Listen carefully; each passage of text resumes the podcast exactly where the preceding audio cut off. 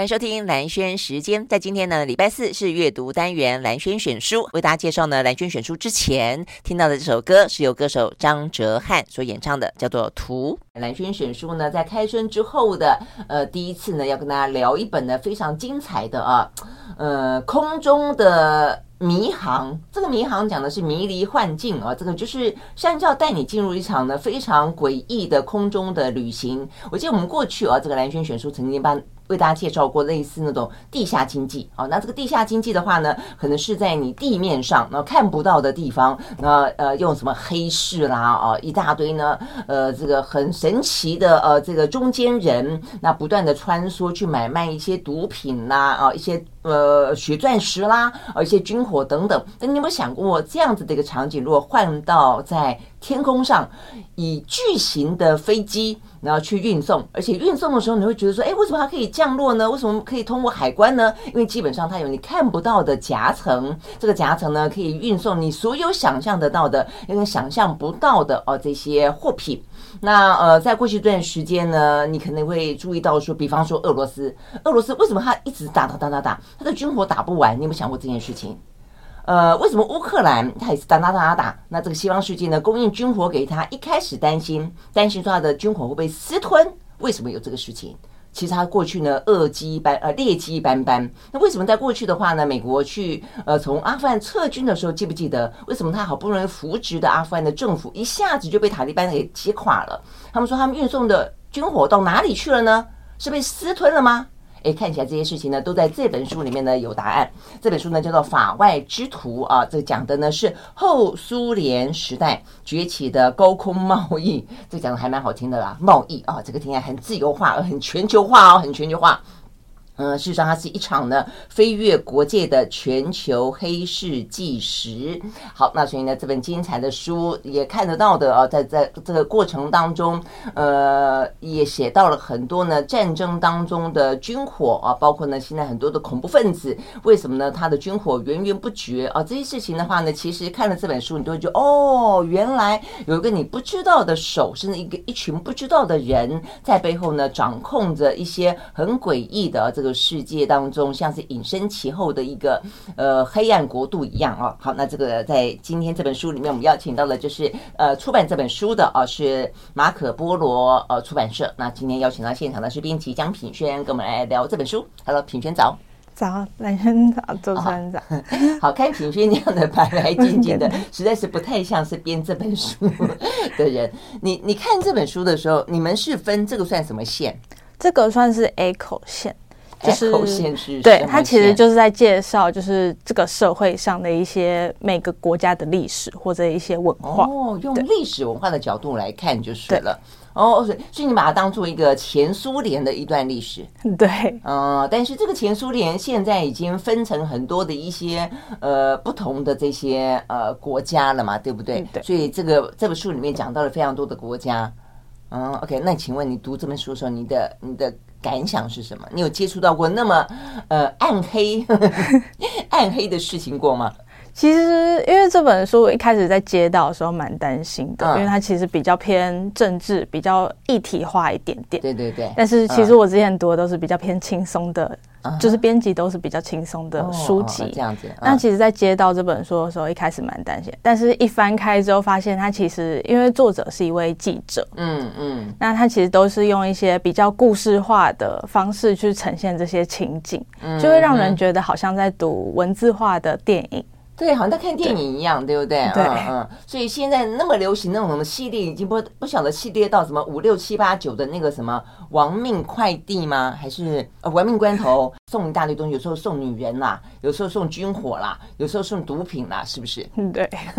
好，所以类似这个呃电影情节呢，都像都在这本书里面。而且世界的运作通常都不是只有你眼睛看到的那个样子而已哦。但是你很难想象呢，呃，这个运作的背后的故事。是啊，竟然可以从一架叫做一流升飞机开始讲起啊！好，所以我们一开始呢就要讲讲这辆这辆飞机了。这辆飞机我还特别上网去查，它很大很大很大。那大到说呢，它里面本来装载的大概是可以装载呃货物在五十公吨还是六十公吨？差不多是五十公吨。嗯，那它其实它里面有一个秘密空间，它原本是装一些就是安全气囊之类的东西的。嗯嗯嗯、那其实这一群机组员，他们就是故意把那些安全气囊给拆掉，嗯、那就多了十五公吨的空间，所以将近会到六七十吨。对，然后呢，我后来看说这个十五公吨到底可以装什么东西啊？换算成公斤的话，至少可以。呃，装上两百多个大男人啊！如果你要拿部队去看他的话，那如果说你要拿军火去看他，拿珠宝去看他，拿血钻石去看他，哇，那个装的可可，你可以想到他这个商机啊有多么的大。但是，但是这个一流生啊，这个飞机，它事实上是前苏联非常重要的军中的运输机。那为什么会在这样子的一个后苏联时期成为空中黑市最？主要的呃 计程车呢，呃原因当然就在苏联解体，对不对？就是他们那时候苏联解体的关系。那当时候一些战争所需要的一些军火武器，就是开始不被人需要了。嗯，那那时候的刚好苏联上任的总司令，他就是发布了一项命令。虽然现在就是像里面作者有提到，他不懂为什么那时候会发布那项命令，嗯嗯、他就是让这些的军火武器直接让。就是自由的让这些军火商处理剩余财产，嗯，就等于说他们这些飞机、这些军火武器，你们可以自由拿走，嗯。那对于他们来说，因为他们本来就是驾驶，就是一开始就当空军了，那他们除了驾驶飞机以外，也没有其他事情会做，所以他们就开始驾着这些飞机，然后载着这些剩余财产，就是军火武器。到那些还需要军火武器的地方，就是开始供给其他战争区域一些他们需要的物品。嗯嗯，对。我在看到这边的时候，我我我有好好几个想象。第一个想象，你有没有看过宫崎骏的《红猪》？有，你会觉得有点像红猪？对。对，因为那宫崎骏里面红猪是一个飞行员嘛，啊，那他是国际佣兵，在二一二次世界大战之后，他们从空军退役，但是呢，从此就被招募去呢，呃，在全世界各个地方打仗，所以你说多棒啊！全世界呢，永远有源源不绝的战争，有源源不绝的战场，哈，所以非常讽刺的，就让红猪哦这样的一个角色存在了。那他只是去打仗而已。呃，但是呢，呃，在我们这本书的故事里面，这群法外之徒，呃，在法律之外的这群人，是当初前苏联的空军的机组人员，可能呃，供应的不只是呃这个战争所需所需的军火而已了，还就更多更多的充满商机的，而且会充满只要是非法的，只要是违禁品，只要是有暴力哦、呃、可能产生的呢，都是他们可以去运送的。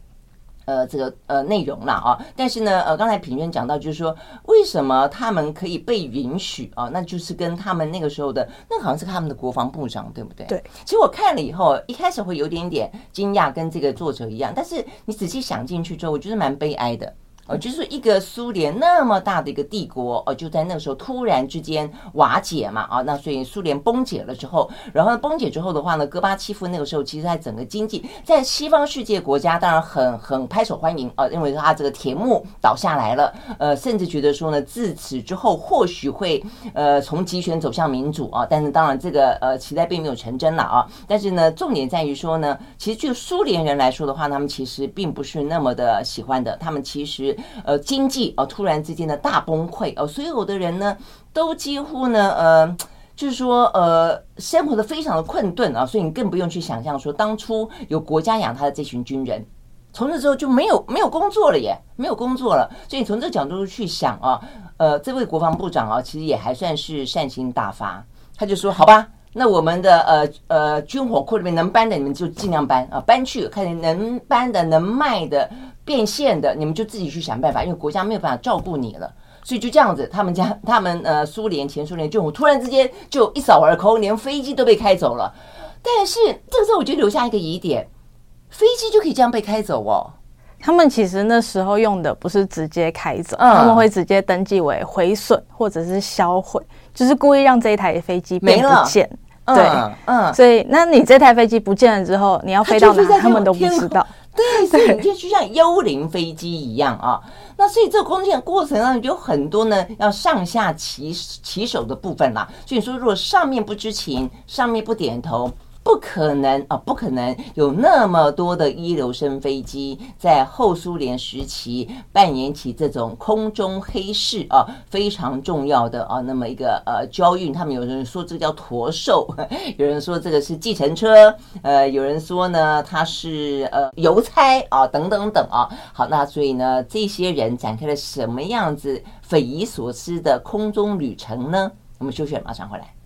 I like 103, I like radio。好，回到来生时间，呃，继续和现场邀请到的马可波罗的编辑啊，这个江品轩来聊天。我们聊的呢是他们出版的这本书，叫做《法外之徒》。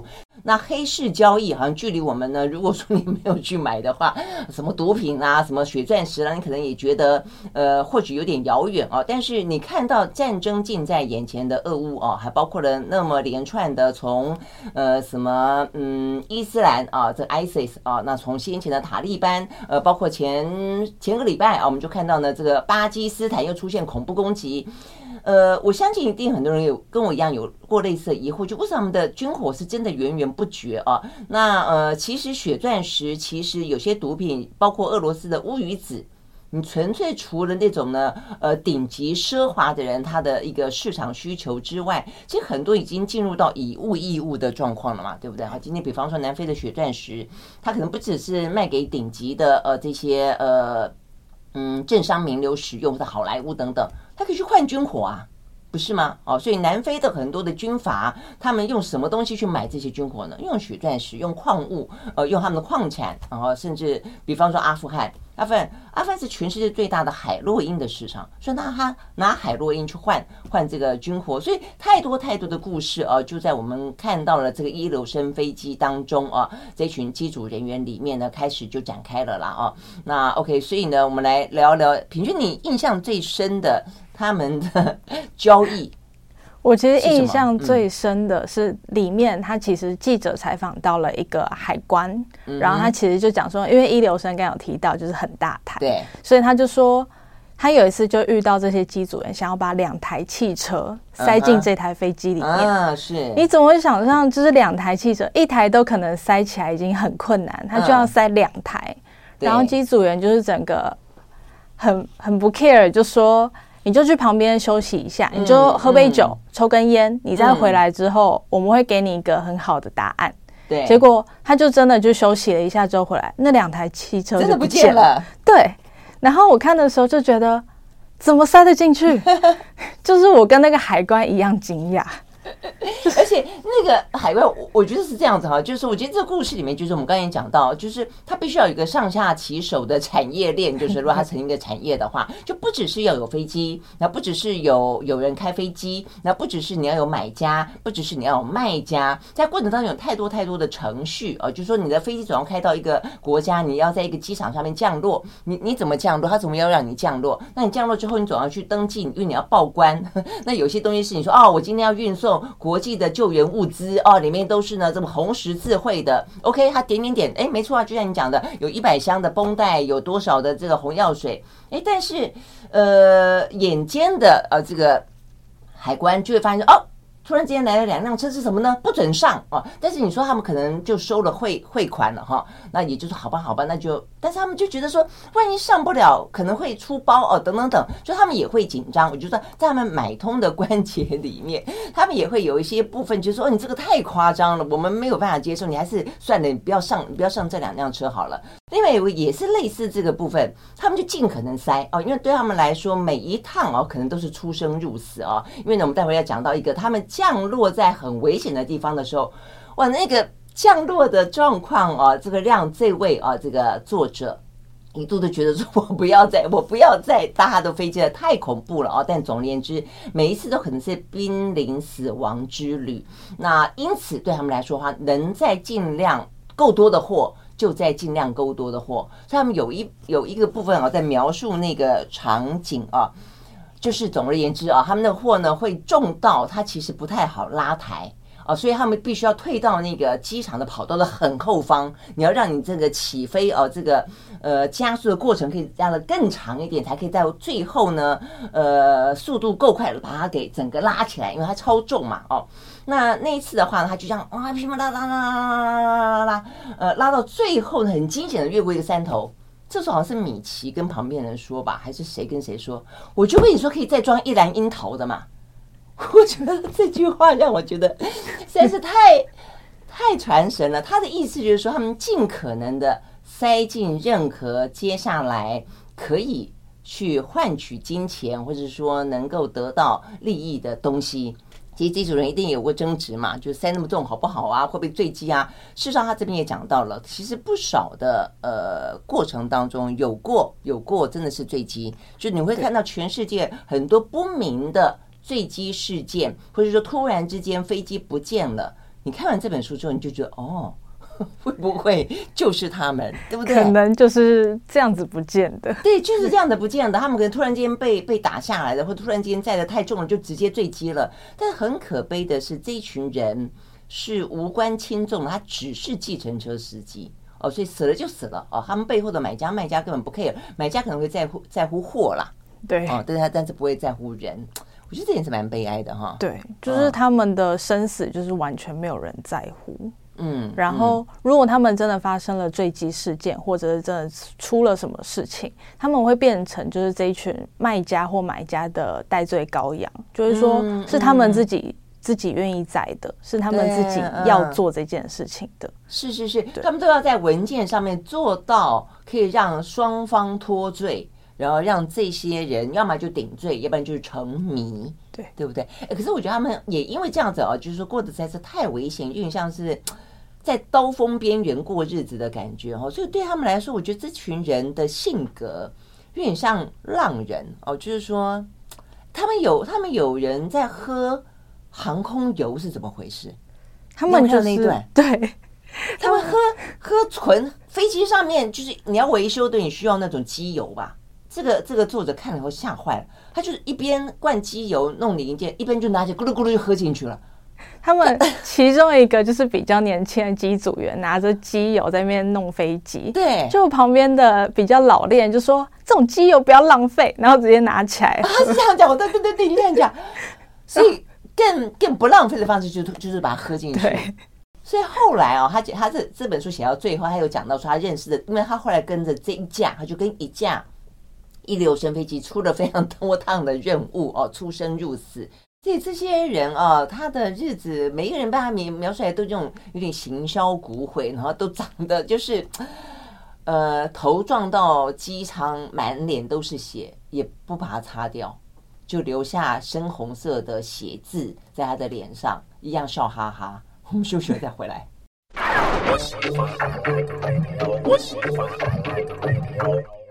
好，回到蓝轩时间，继续和现场邀请到的马可波罗的编辑江品轩来聊这本呢《法外之徒》啊，描述的呢是在后苏联时期哦，因为整个的国家突然崩解，然后呢，呃，整个国家，我觉得当然也有那种上面我刚刚讲到，等于是呃政府无力照顾你，只好让你去变卖啊，他们所能够拥有的一些呢呃军事设备啦，一些可能的器材啦，但是另外的当然有一些不孝的哈军人，可能也就是呃一群人想办法让这个飞机被报废，然后就开始进行。了这个呃非常的戏剧性，但是呢也繁华如梦的一场呢呃很刺激的人生了哦。那当然一定要有这个需求嘛哦，所以我们要跟品轩聊聊。所以大部分这个飞机都飞哪里比较多？其实比较多在飞阿富汗，然后或者是一些南非这边，嗯、南非，然后中东，对，中亚。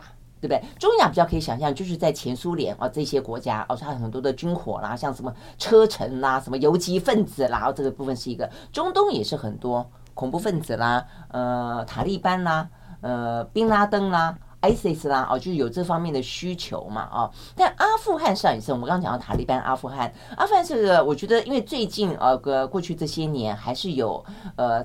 受到大家关注嘛，因为美国要从阿富汗撤撤军，那这件事情其实从这本书里面你看到很多，你更可以理解啊。那个时候先是呃这个苏联入侵阿富汗，哦，所以美美军呢就支持的像是宾拉登这样的人，呃，想要去想办法呢去呃这个打哦这个呃。这个当等于像反反反抗军啦，去打这个苏联，那也扶植了哦，这个他们现在所谓的阿富汗政府嘛，哦，那但是呢，扶持了半天呢，去压抑啊，这个塔利班压抑呢这个苏联，但是后来苏联撤军了之后，呃，其实他们跟苏联之间的关系啊，还是非常的呃，这个藕断丝连，坦白讲，蛮纵横交错的啦。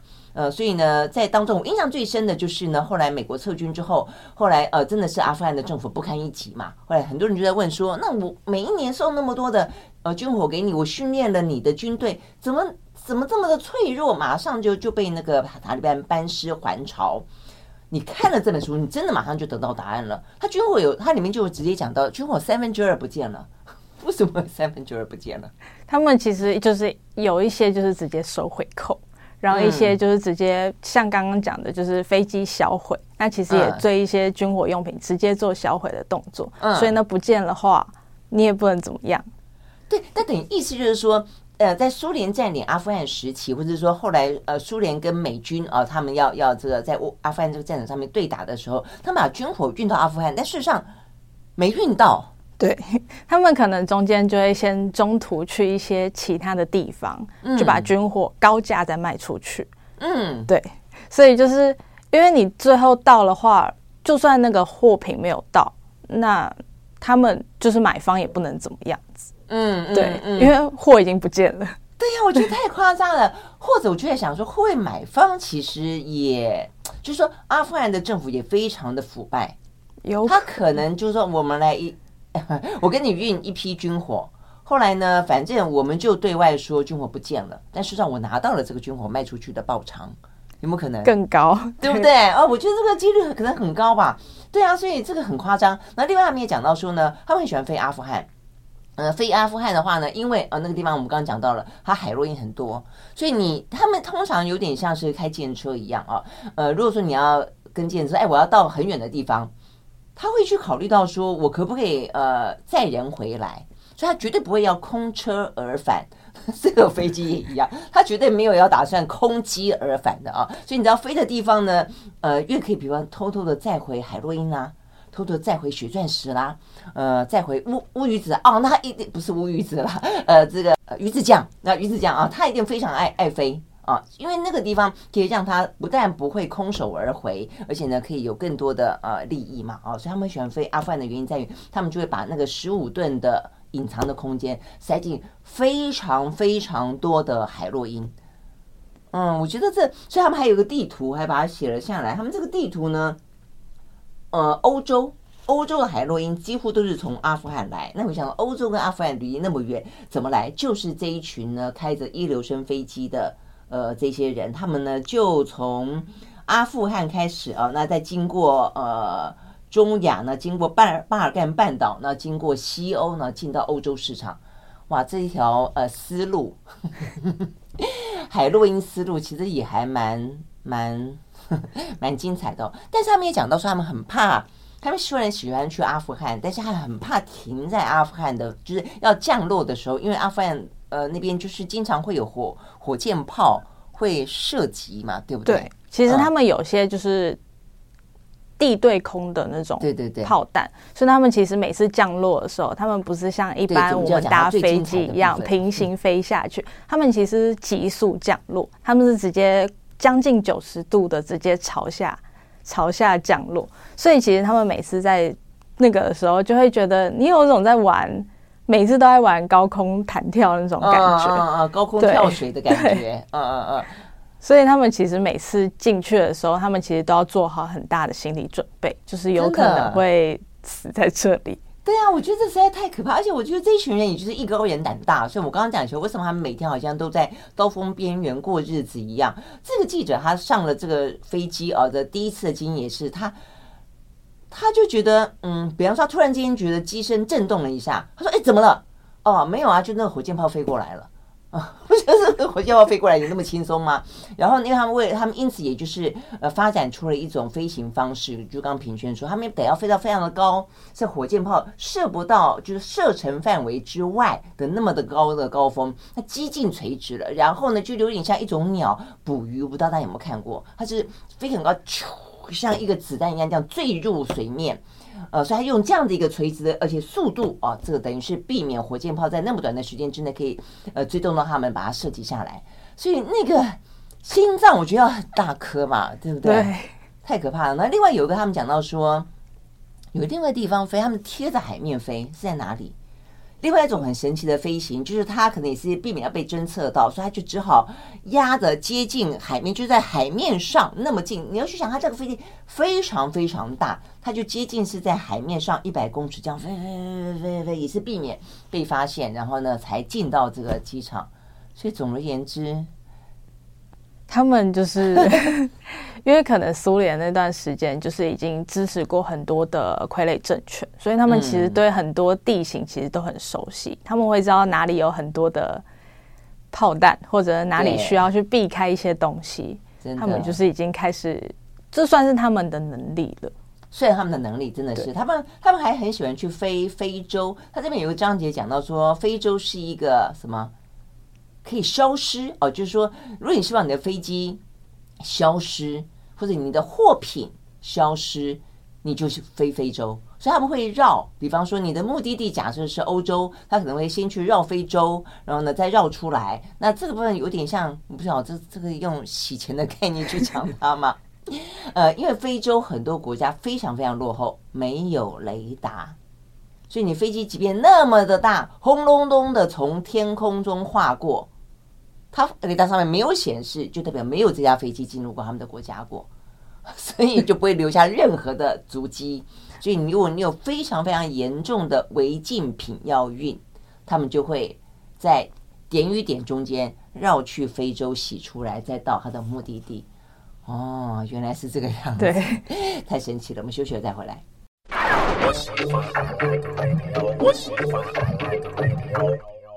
好，回到兰萱时间，继续和现场邀请到的马可波罗的编辑江品轩来聊这本呢非常精彩的，像看电影一样，呃，纸上电影，对不对？啊，法外之徒啊，那这个法外之徒的话呢，坦白讲啊，他们呢当然也需要用合法来掩护非法啦，哦，所以他们最常做的事情，可能想象不到。我们刚刚讲到那么多的怎么黑市啦、地下交易啦，好像都是呃臭不可闻啊，这个见不得光。但是他们其实呢，他们的呃那么大的，因为他们呢呃可以名正。言顺报关的有五六十公吨的空间嘛？你知道他们最常载什么呢？在红十字会的人道救援物资，我觉得真的是太讽刺了哦。在里面呢有有讲到一段，我觉得那也是很很印象很深刻。他们说有有另外一架啊，这个一流升飞机的驾驶员，他被认为啊，就是在业界，他们有什么的业界被认为是最热心公益的。为什么呢？因为他最爱在救援物资，人家都不收钱哦，他都不收钱。哇，你会想到说，如果你没有看这本书之前，就觉得哇，这个人实在是太太感人了。就呃，驾着呃前苏联时期一个接近报废的老飞机，但是他让这样的一个呃老东西有剩余的价值，就发挥这个价值的极大化。他飞了好多好多呃，只要是那种战火底下的，比方说现在乌克兰。需要人道救援物资啊，比方说中东啊，说需要人道救援物资；比方说缅甸啊，需要呢人道救援物资。呃，那个呃，这个驾驶员通常都自告奋勇说我去，我去啊，然后的话呢就免费哦载运哦，所以呢这个人道救援组织都非常非常感谢他啊。里面讲到包括什么国际特色组织啦、无国界医生啦、呃什么联合国的哦这个什么救援组织都是他们的常客，但是他为什么那么的？充满了大爱呢，我们让品轩告诉我们。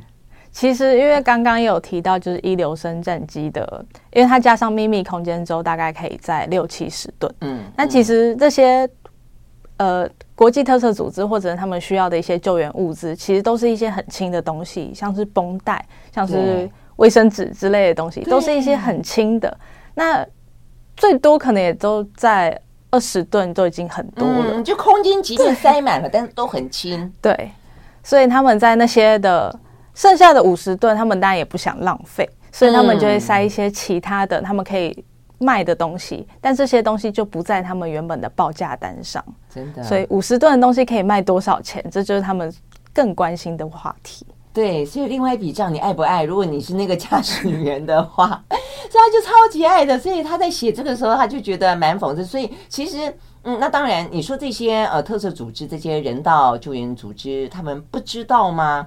我觉得这部这部分也真的是很很矛盾、很尴尬。我觉得这也就是人的世界啊，这个最讽刺的就是你会有极善与极恶，呃，这个嗯交融在一起。然后你善跟恶之间，你有时候也有点划不清楚啊。他特别去访问了一些国际救援组织的人，呃，因为他也好奇啊，就是他们真的不知道他们呃在运送这些。呃，救援物资的同时，他们某个程度也助长了最见不得光的一个邪恶帝国军火走私，或是违禁品、毒品走私的一个事件吗？他们当然知道，嗯，所以怎么办呢？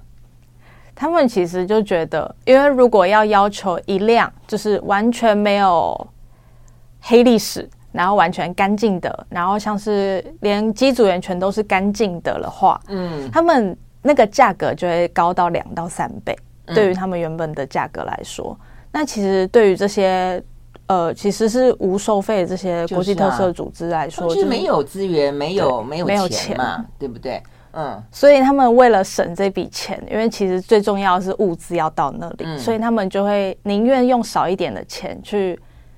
请这些人来帮忙，嗯，那其实就算中间被凹了一点东西，他们也会觉得说，至少物资有到那边，有帮助到别人就好。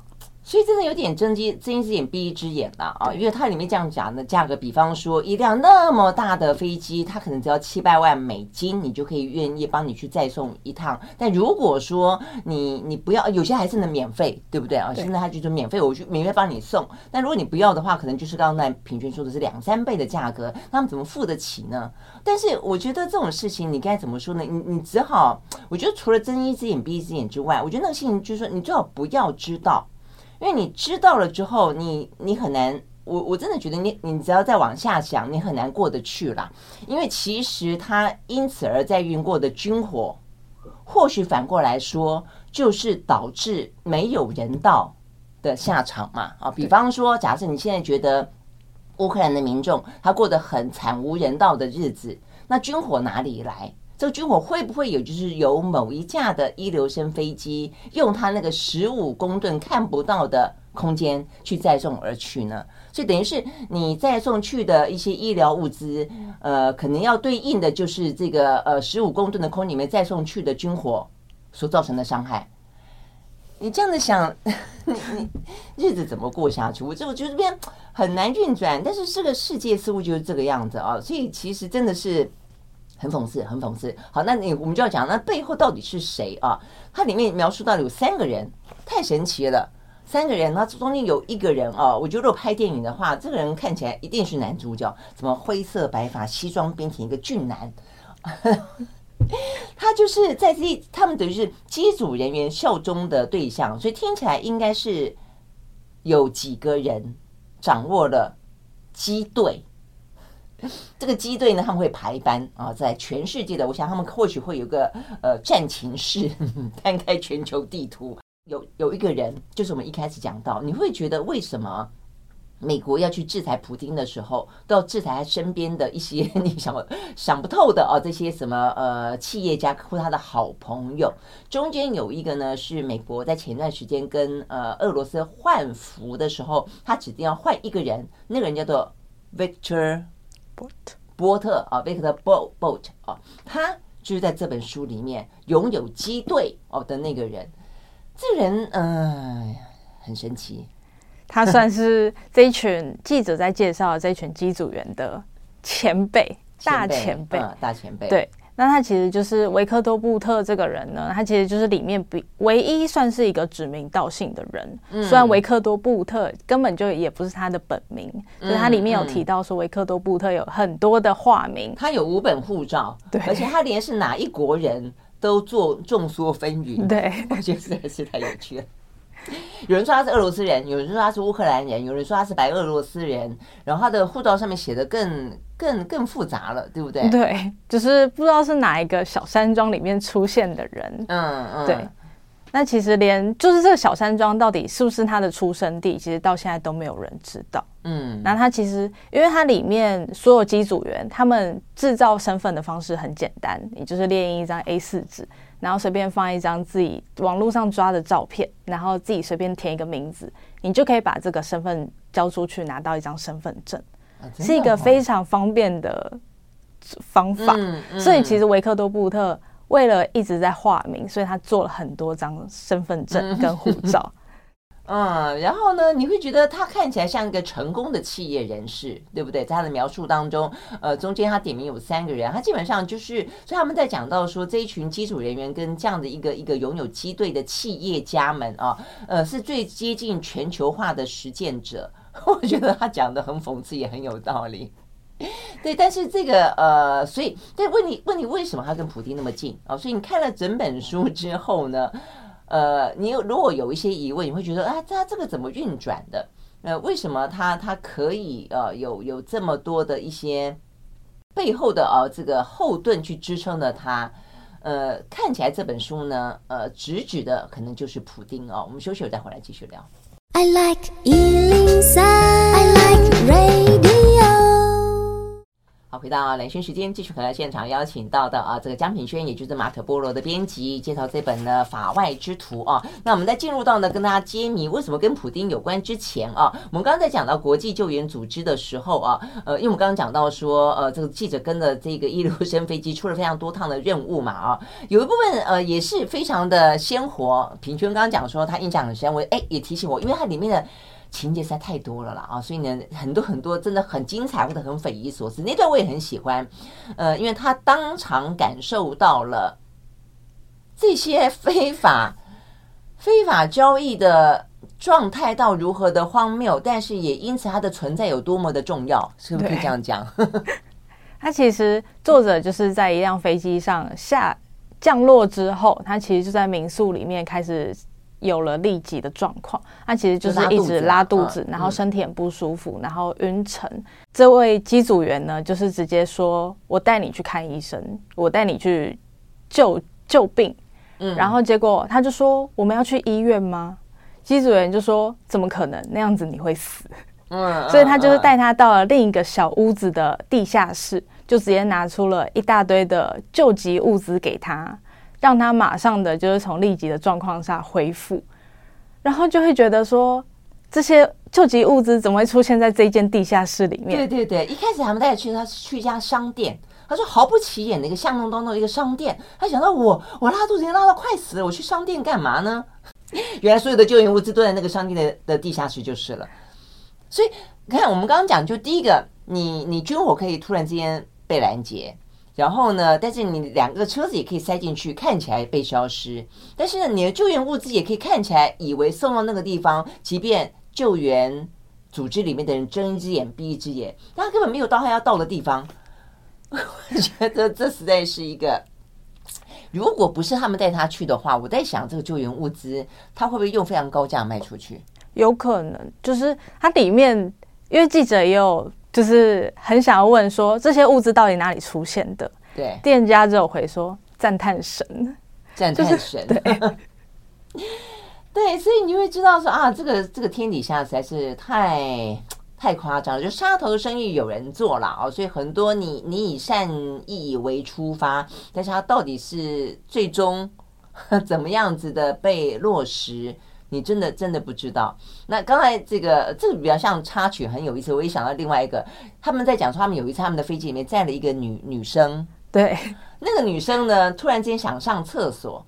那他说那个女生，她描述就是在这一群法外之徒的眼中，觉得你打扮这样的上飞机有点夸张嘛，擦了口红，蹬了一个高跟鞋啊，看起来穿了一个套装，然后呢，他就说还要上厕所。那他们上厕所怎么上呢？就一个桶子。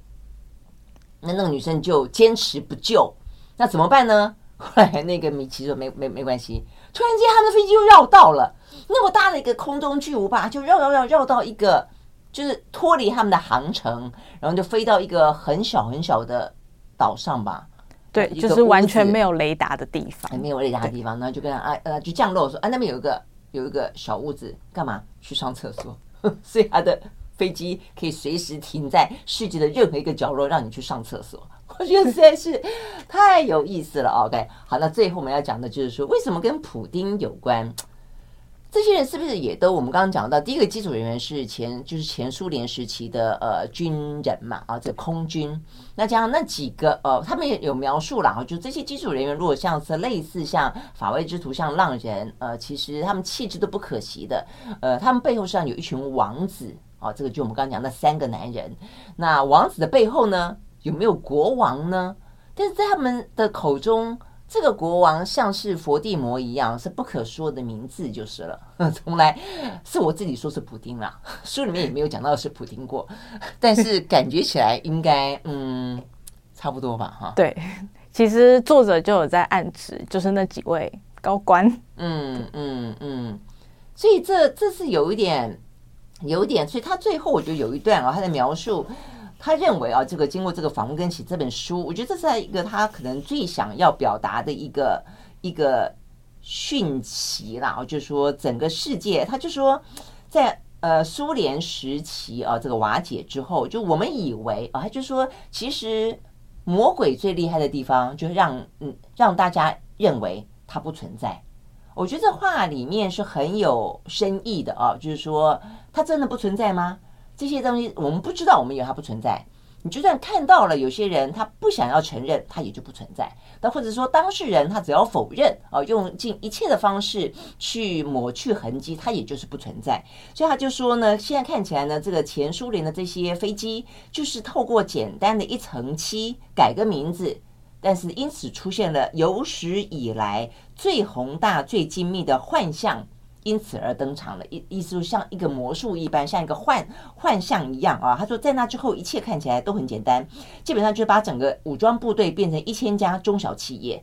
那所以呢，让全世界最大量的除役武器的储备，神奇的和价值数十亿的非洲血钻石调换，就看起来就像个小把戏一样啊。他说，像呃米奇那样的公司，其实他可以办到任何一个国家都没有办法以自己的。知名做到的事情，即便像俄罗斯那样的强国，他的意思就是说，俄罗斯那样的强权，透过那么多千百家像米奇一样的小公司，他完成了一个在前苏联帝国般的时期没有办法完成的事情，他在现在完成了。他有点化整为零，化明为暗，化军为商，是这个意思吗？在进行一场你想象不到的全球操控。那操控在谁的手上呢？所以普丁为什么那么有钱呢？为什么俄乌战争永远俄罗斯打不垮呢？为什么目前看起来呢？呃，乌克兰的 GDP 因此而腰斩，但是俄罗斯它只损失了百分之八左右呢？我们不敢讲说这这本书的内容跟这一连串的故事是所有问题的答案，但是你会觉得好像有部分的解答。对，嗯。